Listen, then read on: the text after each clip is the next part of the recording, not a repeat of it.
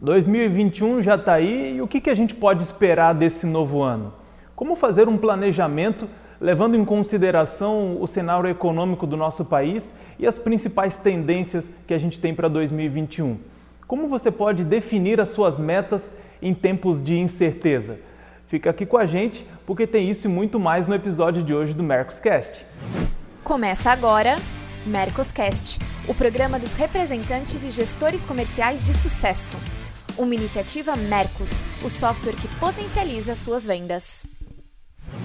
Fala galera, sejam muito bem-vindos a mais um episódio do Mercoscast. Eu sou Itamar Alexandre e esse é o seu programa quinzenal para YouTube e podcast que traz as melhores dicas para você, representante, gestor comercial, sempre com um bate-papo descontraído, falando sobre vendas, marketing, tecnologia e gestão. E para você que já nos conhece, já segue os nossos conteúdos e os nossos vídeos, não se esqueça de se inscrever aqui no nosso canal do YouTube e ativar o sininho das, notificações para que você não perca nenhum vídeo e nenhuma novidade daquilo que a gente está lançando a cada 15 dias aqui no YouTube, tá? E para você que está é, tá acompanhando é, o Mercoscast há bastante tempo, deixa aqui o seu comentário sobre o que você está achando sobre os vídeos, sobre é, sugestões de novas pautas. A gente adora saber o que, que a nossa audiência está achando dos nossos conteúdos, tá legal? E para falar um pouquinho mais sobre o nosso tema de hoje, eu já quero convidar a nossa bancada fixa, que vocês já conhecem, Marcelo Caetano e Afonso Tonelli. Tudo bem com vocês, meus amigos? E aí, pessoal, tudo ótimo? Como é que vocês estão? Como é que vai? Tudo bom? Tudo bem, tudo bem. Gente, obrigado mais uma vez. Bom, gente, e para a gente falar sobre o assunto de hoje, é um assunto extremamente importante, que é planejamento 2021. A gente viu como o ano de 2020 pegou todo mundo de surpresas, foi um ano cheio de desafios. Então, nada melhor do que iniciar o ano de 2021 com um bom planejamento, um planejamento estruturado para que você é, possa encarar um ano que com certeza também vai ser um ano é, atípico daquilo do que a gente já vem vivendo, né? E quando a gente fala sobre planejamento, é extremamente importante entender qual é o papel não só do setor comercial, mas também das outras áreas de apoio da empresa, como marketing financeiro, como setor de logística, que são tão importantes é, para que o time comercial consiga atingir os objetivos. Né? E quando a gente fala sobre um planejamento muito bem estruturado, é importante a gente é, destacar três pontos principais. Né? O primeiro deles, que é ter metas e objetivos bem claros. O segundo é ações e ferramentas, né? ou seja, quais são as ferramentas e que você tem disponibilizado para que a tua equipe alcance todos os objetivos. E o terceiro ponto é definição, definições das métricas que serão utilizadas. E falando sobre isso, é, a gente sabe que os resultados de 2020 foram justamente um ano atípico, né? então ter esses resultados em, em mãos, saber como que foi ah, o resultado da tua empresa, o resultado da, da, tua equipe dentro do ano de 2020, já é um primeiro passo para que você possa planejar muito bem o ano de 2021. E eu quero já pegar a opinião do Marcelo e do Afonso. É, ainda dentro das indefinições que a gente tem dentro desse ano, eu gostaria de ouvir a opinião de vocês sobre aquilo que vocês têm acompanhado dentro ainda desse ano com clientes, com parceiros e até mesmo nas empresas que vocês administram. É, qual que é a opinião de vocês para esse início de 2021? Vocês acham que está se desenhando um cenário com mercados fechados, restrição de circulação de pessoas, ou a gente já pode apostar numa normalidade e um aumento das vendas e crescimento de empresas, assim como a gente já viu em alguns segmentos nesse final de 2020?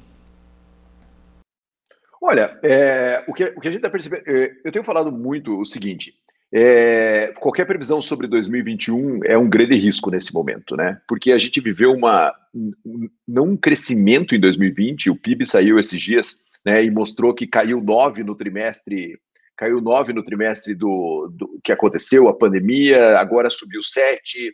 Enfim, na verdade, nós estamos numa grande compensação de resultado. E a gente não sabe até onde vai essa compensação de resultado, de verdade, ninguém sabe quanto impacto é, dessa ajuda do governo aconteceu, é, quanto ela deu de impacto na economia, quanto é uma só uma retomada de, de consumo daquele buraco que foi aberto lá atrás. O que eu tenho falado muito para os clientes é o seguinte: é, não me pergunta como é que como é que foi, como é que 2021 vai ser. Me pergunte o que, que a gente vai fazer de melhor em 2021. Porque o que você vai fazer de melhor, você tem absolutamente controle. O que o mercado vai reagir, você não tem controle. Então, o foco é no que você vai fazer de melhor em 2021.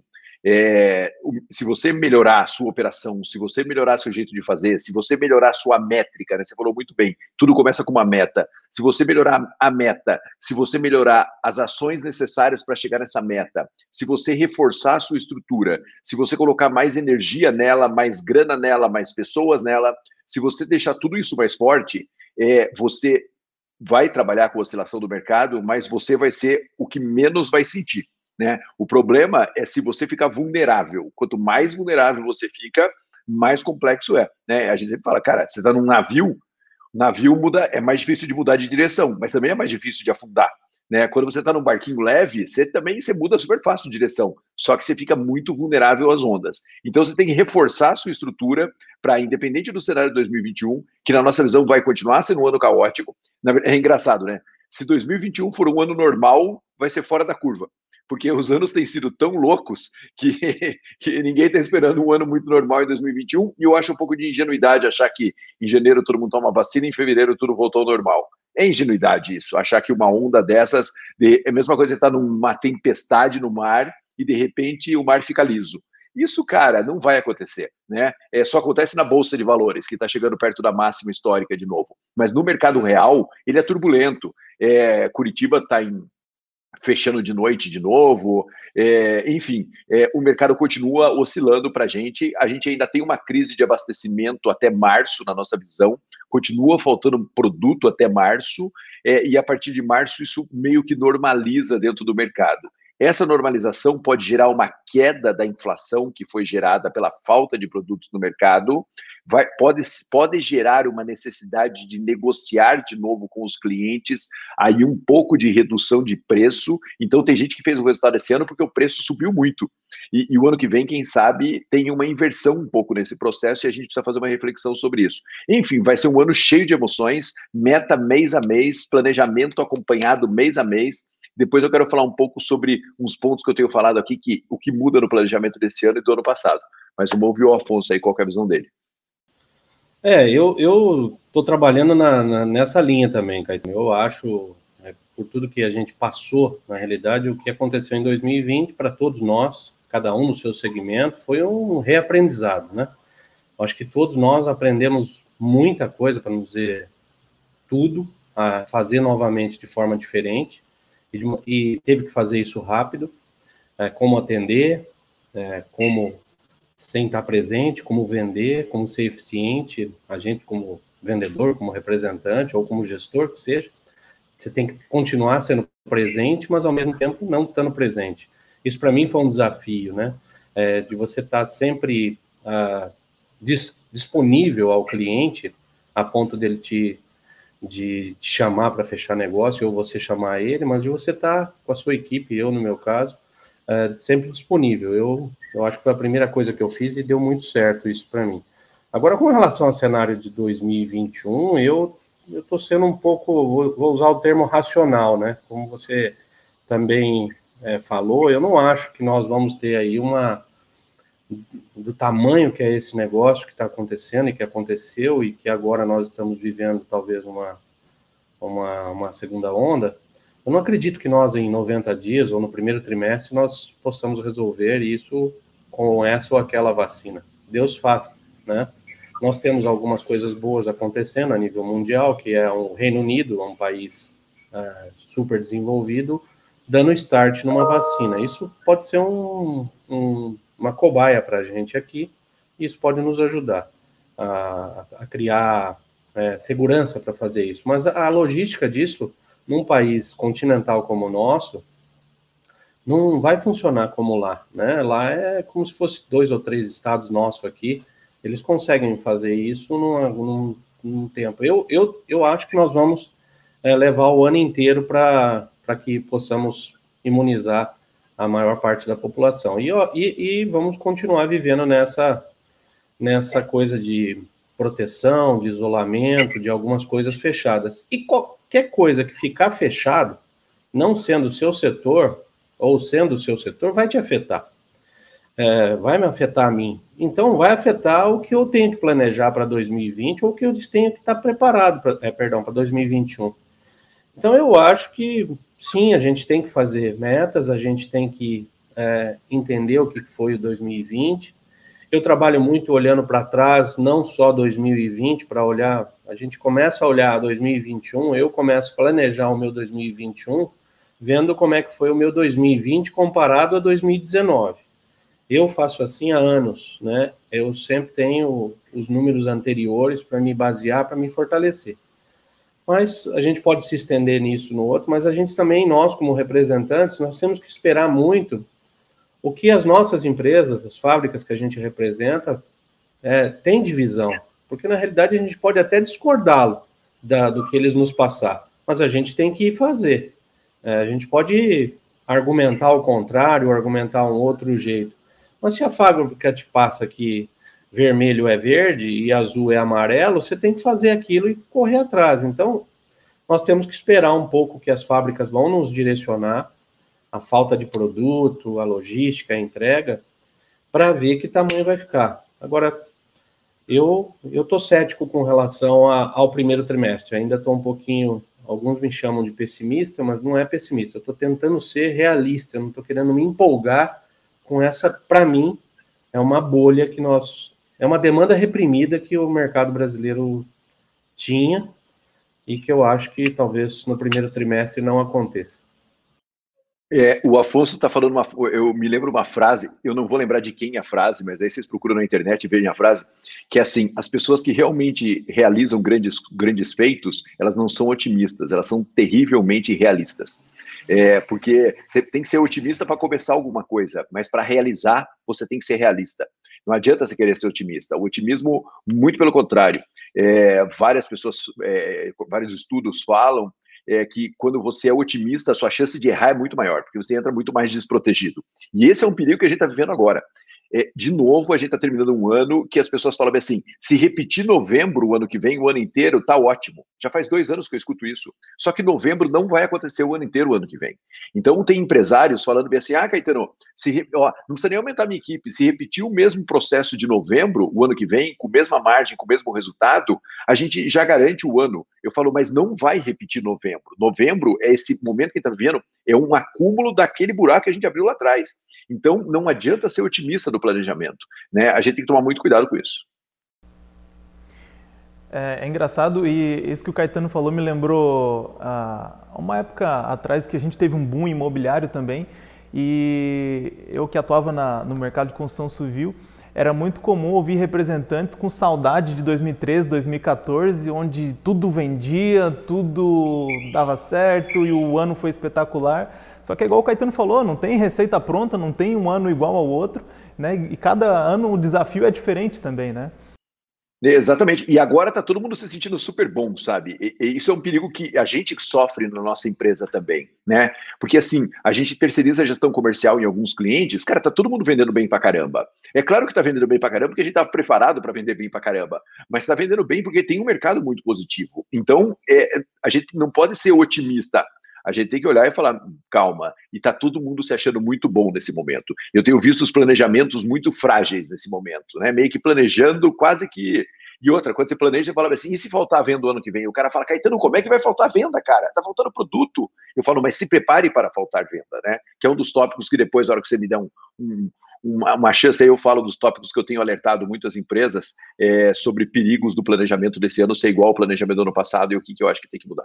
Galera, vamos dar uma pausa aqui no vídeo para você, representante ou gestor comercial, que ainda não conhece a solução da Mercos. Nós estamos oferecendo sete dias grátis para você conhecer um pouquinho mais sobre a nossa ferramenta.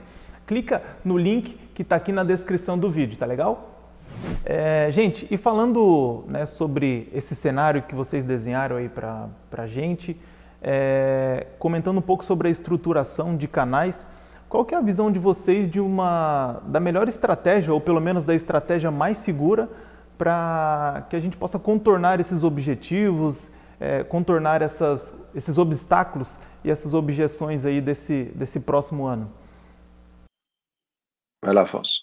Bom, é, vou falar, óbvio, como representante comercial. Na realidade, que tem uma equipe, né? Vamos imaginar uh, o que a gente conseguiu fazer esse ano, diferentemente dos anos anteriores, é de que a gente, com a equipe praticamente é, home office, é, durante oito meses do ano, esse mês vai, vai ficar oito meses assim, é de que a gente acabou é, entendendo melhor a carteira. Eu tenho uma gestora que cuida exatamente da carteira de clientes e tal. Eu acho que a principal coisa que a gente começou a ver é deficiências, né?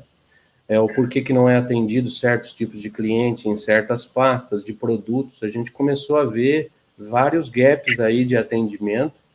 E aí, falando de canais de atendimento, você começa a avaliar eu consegui, nós conseguimos fazer isso, nós estamos mexendo nisso no planejamento de 2021, como ajustar esses canais que nós temos, é o canal de atendimento interno, de, que faz receptivo de, de, de pedidos, o canal interno que faz o ativo de venda, os canais de rua que estão fazendo visitas pontuais, nos últimos vai, 90 dias a gente voltou a fazer visitas pontuais, é, mas que eu também, é, sendo também realista, eu acho que vai continuar sendo visitas pontuais, talvez durante o, o ano todo, ou pelo menos seis meses.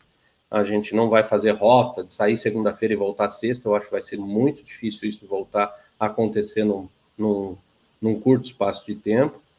Uh, eu vou procurar não fazê-lo por segurança e não vou exigir da minha equipe fazer por segurança, mas aí é que você tem que fortalecer os outros canais, né? Eu tenho o B2B, eu vou fortalecer, estou ampliando ele a ponto de customizar ele para clientes, né? A hora que o cliente entrar no, no, no, B2B, na conta dele, ele vai ter a conta dele customizada com os descontos, isso agiliza.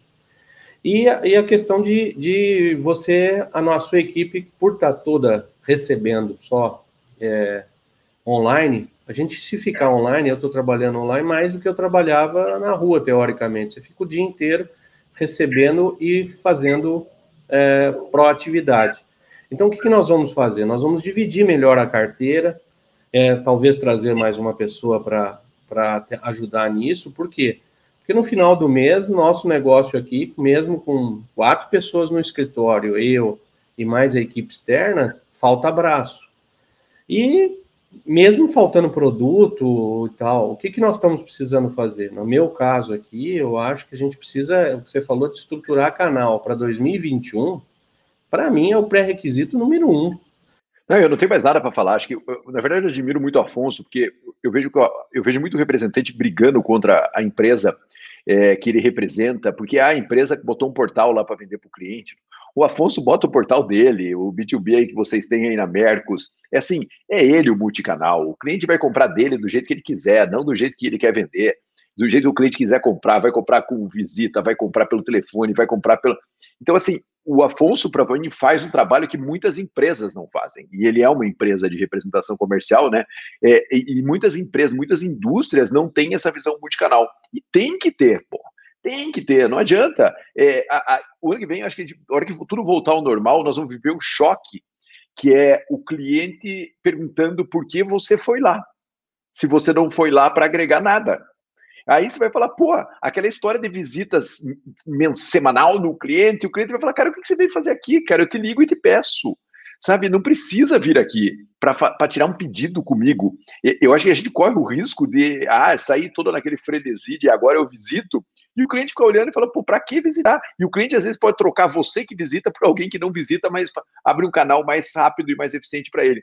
Então eu concordo, eu acho que o ano é da preparação, quer dizer, já, já foi, agora nesse ano nós fizemos um, uma musculação de preparação de canal e, e a gente tem que colocar isso para funcionar em 2021. E se você não fez, isso é seu planejamento para 2021. É, e como isso é uma prioridade, eu trouxe até aqui um, um estudo, uma pesquisa que foi feita pela McKinsey Company e diz que todos esses aprendizados e mudanças que aconteceram no mercado B2B, eles fizeram uma pesquisa em 11 países diferentes com centenas de empresas B2B. E dessas empresas, uh, o resultado da pesquisa foi que as empresas estão se preocupando de duas a três vezes mais que os teus clientes tenham outros canais ao invés do canal tradicional de visita. Então isso quer dizer que está cada vez mais claro aqui na Mercos a gente bate demais nessa tecla de que você precisa ter um multicanal, você precisa ter um e-commerce B2B, né? já não dá mais para você depender somente né, da, da visita presencial, sim, que é importante, mas o que corrobora isso é que esse estudo diz que 90% das empresas B2B é, estão realizando vendas remotas, ou seja, é uma realidade que chegou para ficar, né? ou seja, e-commerces, WhatsApp, televendas, tudo isso tem que fazer parte né, do teu planejamento. Se você ainda não faz, isso é uma prioridade para o teu planejamento de 2021. Gente, é, falando um pouquinho mais sobre cenários e agora um pouco mais voltado para as metas. Aqui na Mercos a gente, imagino que várias outras empresas também, desenhou uma meta no início do ano e que teve que ser redesenhada depois. Né? A nossa meta aqui era uma meta audaciosa, mas porém alcançável. E mesmo assim a gente teve que redesenhar essa meta no pós-pandemia. Para 2021, vocês acham que vale a pena trabalhar com dois cenários diferentes? E como fazer para definir essas metas, uma mais palpável e uma outra mais audaciosa? Como que vocês veem essa construção de metas para o ano que vem? É legal. É, deixa eu falar aqui, é, eu me preparei hoje para a nossa conversa, porque eu, eu, vou fazer uma postagem, na verdade eu estava montando, montando o texto, também vou gravar um vídeo sobre isso, e esse é um dos pontos, eu quero passar aqui os cinco pontos que eu acho super importantes para a gente não errar no planejamento de 2021. Né? E o primeiro ponto é exatamente esse que você falou, metas monodirecionais de crescimento são um perigo. O que, que eu estou querendo dizer aqui é o seguinte, é, você não pode ter só um viés para sua empresa crescer. O meu viés para minha empresa crescer é o mercado crescer. Então, isso que você falou é super importante. O monodirecional, o meu resultado só vem se o mercado crescer, acabou. Acabou, esse ano foi enterrado definitivamente. Antigamente você falava, ah, tem que fazer um cenário otimista, um realista e um pessimista. E todo mundo falava, ah, na verdade eu faço aí o, o otimista e vamos embora. Não dá para ser assim, porque você vai orçar significa gastar dinheiro para chegar naquele orçamento otimista. E o problema é quando você não chega naquele orçamento otimista, aí você destrói o resultado da sua empresa. Não pode. Então, o primeiro ponto é essa questão do monodirecional. O segundo ponto super importante, é, que eu acho que a gente viu nessa pandemia, é o seguinte: o mundo impacta muito nas organizações. Eu acho que a gente vivia um momento em que a gente achava quase uma adolescência das empresas, que a gente achava que o mercado podia mexer e a nossa empresa não mexia. Né? Esse ano o mercado deu um tapa na cara da gente e falou bem assim, cara, se eu balançar, você balança sim, e eu posso balançar com uma força muito maior. Né? É, e a gente precisa ler de verdade as notícias que a gente recebe. Olha que louco. A pandemia estava na Itália e a gente achava que ela não ia chegar no Brasil. E o dinheiro ficou na bolsa. E o cara não reprogramou a empresa dele. Pegou a gente no meio da viagem, a pandemia. Fala, cara, mas essa pandemia estava na China, veio para a Itália, veio para o Brasil, você estava. Você, não, você não tinha lido isso? Ao mesmo tempo que quem não leu se deu muito mal, quem leu se deu muito bem. Então a gente precisa estar conectado mais do que nunca com. Não existe uma membrana que protege a sua empresa do meio. A sua empresa conecta com o meio. Ao mesmo tempo, quem leu fez um trabalho muito bom. Tem um grande atacado que é cliente nosso, que ele fez o quê? Ele comprou tudo o que ele podia quando a pandemia entrou. Tudo. Ele comprou tudo de todos os fornecedores. Sabe por quê? Porque ele viu que o governo ia fazer um incentivo. E ele falou: ó, eu tenho muitos clientes que estão na região que tem um poder aquisitivo mais baixo, e quando o governo deu um incentivo de 600 reais, ele falou: cara, 600 reais para um casal significa que a renda desses caras dobram, quase dobra no, no ano, aumenta 50% para um casal de classe baixa. Então o que, que eu vou fazer? Eu comprei. Cara, ele comprou estoque de tudo quanto é indústria. Quando ninguém estava comprando, esse atacado comprou porque ele falou, cara, vai ter uma retomada e vai ter uma crise de abastecimento. Um atacado bilionário cresceu 140% esse ano. Por quê? Porque fez a leitura bem feita. Entendeu? Todo mundo agora tá falando, pô, se eu tivesse importado equipamento na, eh, no meio, cara, quem sabe eu tivesse ganho muita grana. Então, assim, quem faz a leitura boa, a gente precisa estar tá aberto. Então, meta monodirecional é um perigo, o mundo impacta e a gente precisa saber ler isso, com saber ler de verdade, não é ficar de, mais ou menos de olho. Fornecedores são parceiros da sua empresa. Eu vou repetir: fornecedores são parceiros, fornecedores não são concorrentes. A gente, as empresas não tinham uma estratégia de relacionamento com, com fornecedores. Muitas tratavam o fornecedor na porrada. Só que o fornecedor que era tratado na porrada, na hora que vinha a pandemia, ele largou essas empresas que só davam porrada na mão e ficou com as empresas que eram realmente parceiras. As empresas que são parceiras estão recebendo produto. As empresas que só tratavam na porrada não estão recebendo produto. Então, nós precisamos relacionar com os fornecedores como parceiros estratégicos de verdade das corporações, certo? Outro ponto super importante: investimento para acelerar muito o crescimento cobra preço muito alto. Toda empresa que vem alavancando muito forte, quando a crise vem, ela recebe um impacto muito grande.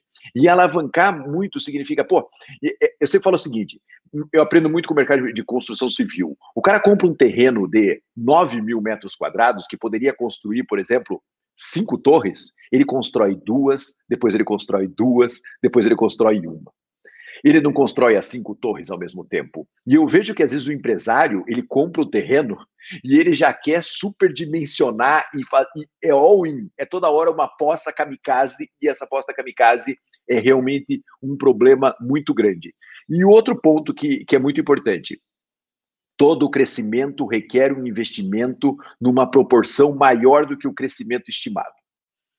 Por quê? Isso é o seguinte: se você anda com seu carro em quinta marcha, é, ele vai consumir pouco combustível. Se você tem que subir um, uma lama, você tem que botar seu carro em segunda e não acelerar muito, ele vai consumir muito combustível. A empresa precisa dimensionar o crescimento com um investimento maior do que aquele crescimento que ela quer atingir. Porque ela tem possibilidade de ir um pouco mais além. O grande problema é que às vezes a empresa, ela fala bem, agora, por exemplo, a gente está passando por isso. Ah, o ano que vem eu quero crescer 20% em relação a esse ano. Ah, quer crescer. Legal. Então nós precisamos de, de colocar mais X mil reais para trazer leads, nós precisamos de X mais vendedores, nós precisamos mais X mais gestores regionais, nós precisamos X mais isso para crescer 20%. Não, não precisa de tudo isso. Ah, não precisa. Não precisa se o mercado tiver aquecido, mas se o mercado não tiver aquecido, precisa. Então ele vai naquele monodirecional, né? Eu falo, legal, então tudo bem, pode ser que não precise, mas nós precisamos desenhar esse modelo para caso precise, ele não tem que ser um susto, ele tem que ser uma reação planejada da empresa, né? O Michael Jordan falava muito isso, fala muito isso. Você tem que treinar tanto que a hora que você for jogar basquete, você não pensa quando você vai passar a bola. Você tem que ter uma empresa tão preparada para momentos difíceis que quando o momento difícil chega, você não fica pensando o que você vai fazer, você faz, porque você já se preparou. Então você tem que sempre orçar um investimento maior do que a sua perspectiva de crescimento. Tem muito empresário nos ouvindo e vai falar, Caetano, mas eu vou pressionar minha margem. É, mas você você não precisa jogar todas as fichas ali do crescimento, mas você tem que estar com isso planejado, para caso seja necessário você atinja. Então, esses são os pontos que, na, na, na, minha visão, eles mudaram o planejamento de 2021 em relação ao que a gente fazia em 2020. As empresas amadureceram na porrada. É, eu, eu gosto muito disso. Eu, isso aí me fascina, esse tipo de pensamento, e é o que me move. Eu falo para minha equipe, se tivessem uh, aqui eles estariam com, com, confirmando o que eu vou dizer. Eu falo isso para eles o seguinte: uh, se nós, se a, o mercado dobrar o nosso faturamento, nós estamos prontos. É para isso que a gente tem que ter estrutura. Agora, eu não posso gastar para dobrar, é, gastar, tipo, esperar gastar. Eu tenho que estar tá pronto para receber essa esse aumento de faturamento, é como você disse, tem crise, eu estou pronto. Mas melhorou, eu também tenho que estar pronto. Eu vi vários uh, segmentos do meu mercado que não estavam prontos para o que aconteceu. Ou a demanda reprimida, que explodiu. Uh, você falou que teve fornecedor seu que apostou, né, é, é, empresas que você dá consultoria que apostou no estoque. A maioria das minhas, exceto uma, né, cancelou todas as programações, porque achou que realmente não ia vender instrumentos musicais numa pandemia, quem é que vai comprar aquela coisa? Foi o inverso. Como a gente também teve dentro do, do meu segmento aqui, uh, que aquele setor de áudio, por exemplo, bares fechados, igrejas fechadas, eventos fechados, setor não tem show, então caiu esse segmento, diferente do, do de violão e teclado, um exemplo. Mas eu acho que a gente tem que estar pronto, acho que essa coisa de estruturar, a questão de fazer, indo direto que você falou, então, é, com relação a metas, eu, eu costumo não ter também só uma, uma, um norte, né? Essa coisa de eu começo sempre olhando para trás, o que foi feito lá de 2019 para 2020, é, de 2020 com relação a 2019, de 2019 com relação a 2018, para saber que tamanho que a gente chegou. Ah, o que é importante para o representante, né, na minha visão, como planejamento? Que jeito que você se situou na sua empresa? Como assim? Ah, você cresceu 10%, vamos dar um exemplo. Mas a sua empresa cresceu 114%. Você está fora. É esse o problema. O cara fala, pô, mas eu cresci 10%, o cara está me pressionando, eu estou crescendo. Não, não. É, o mercado não está na tua velocidade, o mercado está em outra velocidade ou você não está alcançando ele. Eu sou muito preocupado, é, muito ligado em outras regiões, em quanto a fábrica cresce mês, se ela bateu a meta, quanto se ela, ela bateu 130% da meta, se eu bati 130% da meta. Ah, quantos, aquela história do percentual que a tua região representa para aquela fábrica. Então, as, métrica, as métricas que eu uso, óbvio, é, usando o, todas as ferramentas que o, que o sistema tem, que o, que o Mercos tem, mais as minhas planilhas e tal, e mais o que as fábricas nos passam, eu crio métricas para saber que tamanho que eu posso chegar. Quanto de perda eu tive agora nos últimos 120 dias por falta de produto? Se eu tivesse esse produto, quanto que ele agregaria no meu próximo ano? Ah, mas beleza, você vai colocar isso para você colocar na, como, como meta no ano que vem, mas a fábrica vai ter para entregar? Você sabe do que ela comprou, se vai ter para entregar para faturar? Aí você faz um investimento contando com aquele com aquela mercadoria que você acha que vai vender. Não é assim, pelo menos eu não faço assim. É, é, é esse variável de métricas que eu costumo usar para me dar pelo menos um suporte para ver até onde eu posso ir gastar, para investir, o tanto que eu posso contratar, o tanto que eu posso investir em ferramenta. É, eu eu não, não, não dá para a gente fazer uma, como diz o Caetano, ah, uma meta, pô, não bateu. Não, você tem que ter, eu como representante, eu tenho que olhar o que a fábrica me pede, o que eu já fiz, o que foi feito o ano passado, o que pode, quais os clientes que não compraram. Então é uma construção, não é fácil, mas é, eu adoro fazer isso. Eu acho que isso que me move muito de entender, olhar para os outros mercados, tanto cresceu. E a gente, como representante, olha, eu posso dizer, tenho bastante experiência com relação a isso, de construir para um representante como eu, que tem multipastas, eu tenho oito pastas, para você fechar um ano, um ano desse, maluco, você fechar o ano e falar, nossa, eu cresci macro 10%, gente, não é fácil, porque tem, dentro dessas oito empresas, tem variáveis de crescimento absurdas. É muito difícil no final você falar, pô, cresci 10%, cresci 20%. Uma empresa falar que cresceu 100%. Mas eu tenho empresas que o faturamento caiu 70%. E não foi só por minha culpa. Não foi por culpa, foi culpa do mercado. Então, como construir essas métricas de quanto você vai receber? Uma outra coisa que o representante comercial, muitas vezes, talvez eu, eu acho que a gente tem que se preocupar com isso. A maioria das minhas vendas é com 105 dias médios de venda. Vamos trabalhar no prazo médio, 105. Eu recebo com 135 médios.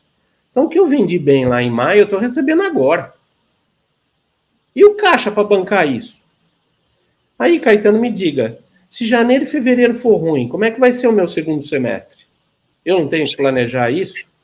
Então, eu acho que o representante tem que olhar, não pode ser mais o efeito manada. Ah, o mercado está indo para lá, eu vou para lá. Ah, agora tá, vai vender para cacete, vou contratar, vou comprar um carro zero, vou trocar de escritório. É aquela história, veja bem, não é bem assim. Eu costumo muito, eu, eu não é costumo muito, eu acho que a idade, a experiência me trouxe a racionalidade mais forte. Eu tenho sido um pouco mais é, racional na tomada de decisões.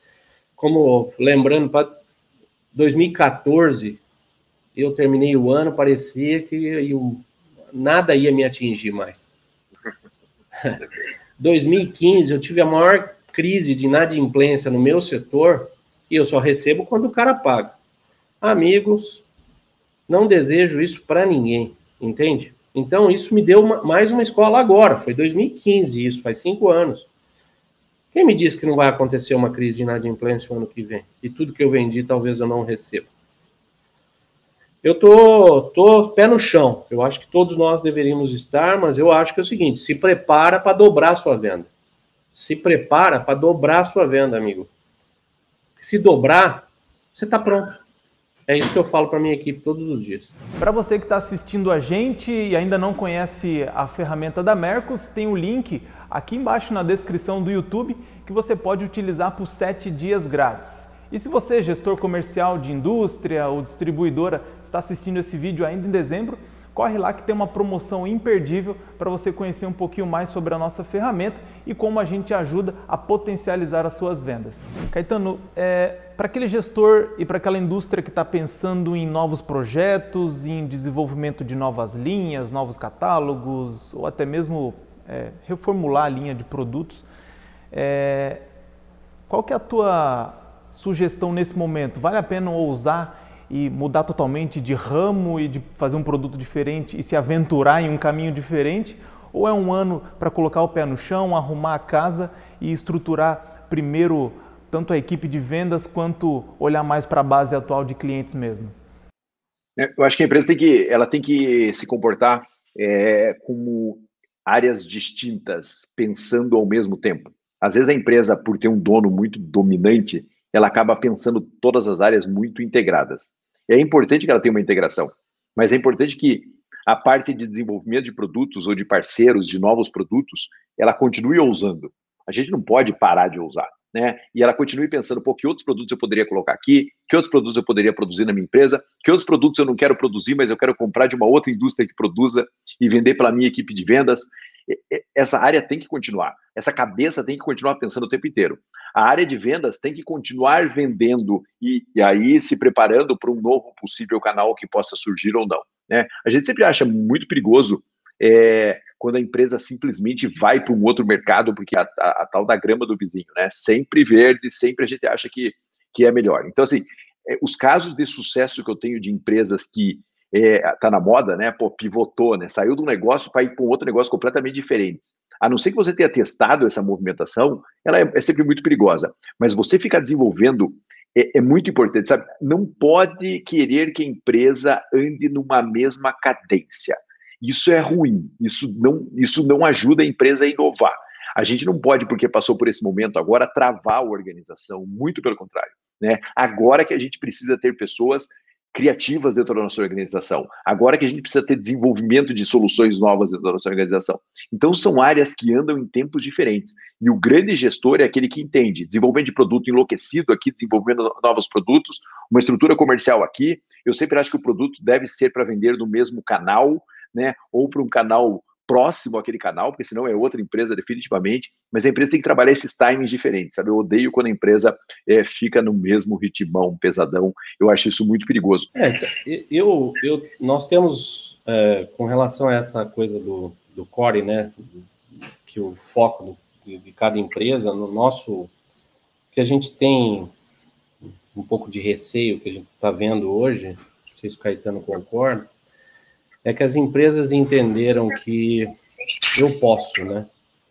Eu tenho um pouco de receio com relação a isso, de é, uma metralhadora sem mira, né? As, a, a, empresa, por conta da demanda acelerada daquele setor que ela está trabalhando, ela acaba querendo a, trazer outros a, ou entrar em segmentos de outros. Eu não sou contra a ampliação de mix, pelo contrário, né?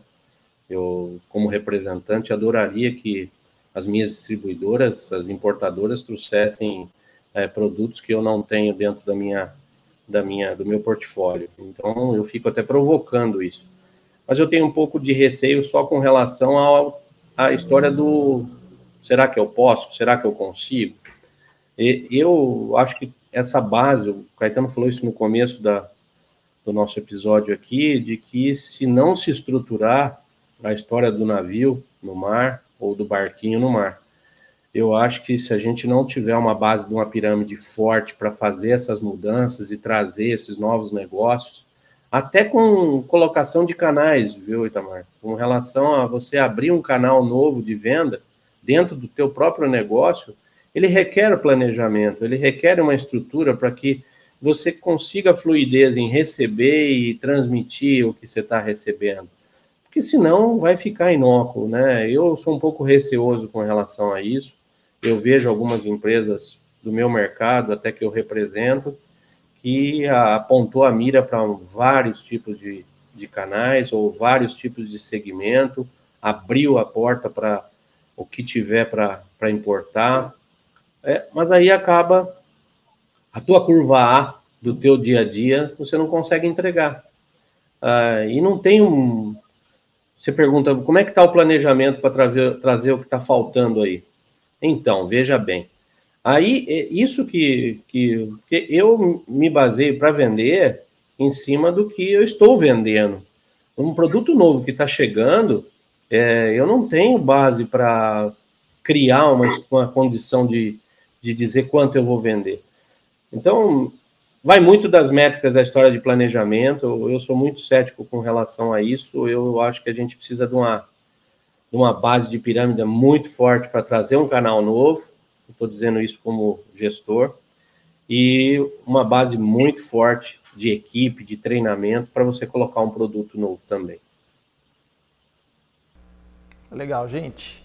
Bom, como vocês viram, tem muita coisa que dá para fazer ainda dentro desse ano para começar a olhar para o teu planejamento de 2021 e a gente poderia dar várias outras dicas aqui. Então, a nossa sugestão é nos siga lá nas nossas redes sociais, fica de olho lá nos conteúdos que a Mercos está gerando agora nessa reta final de 2020.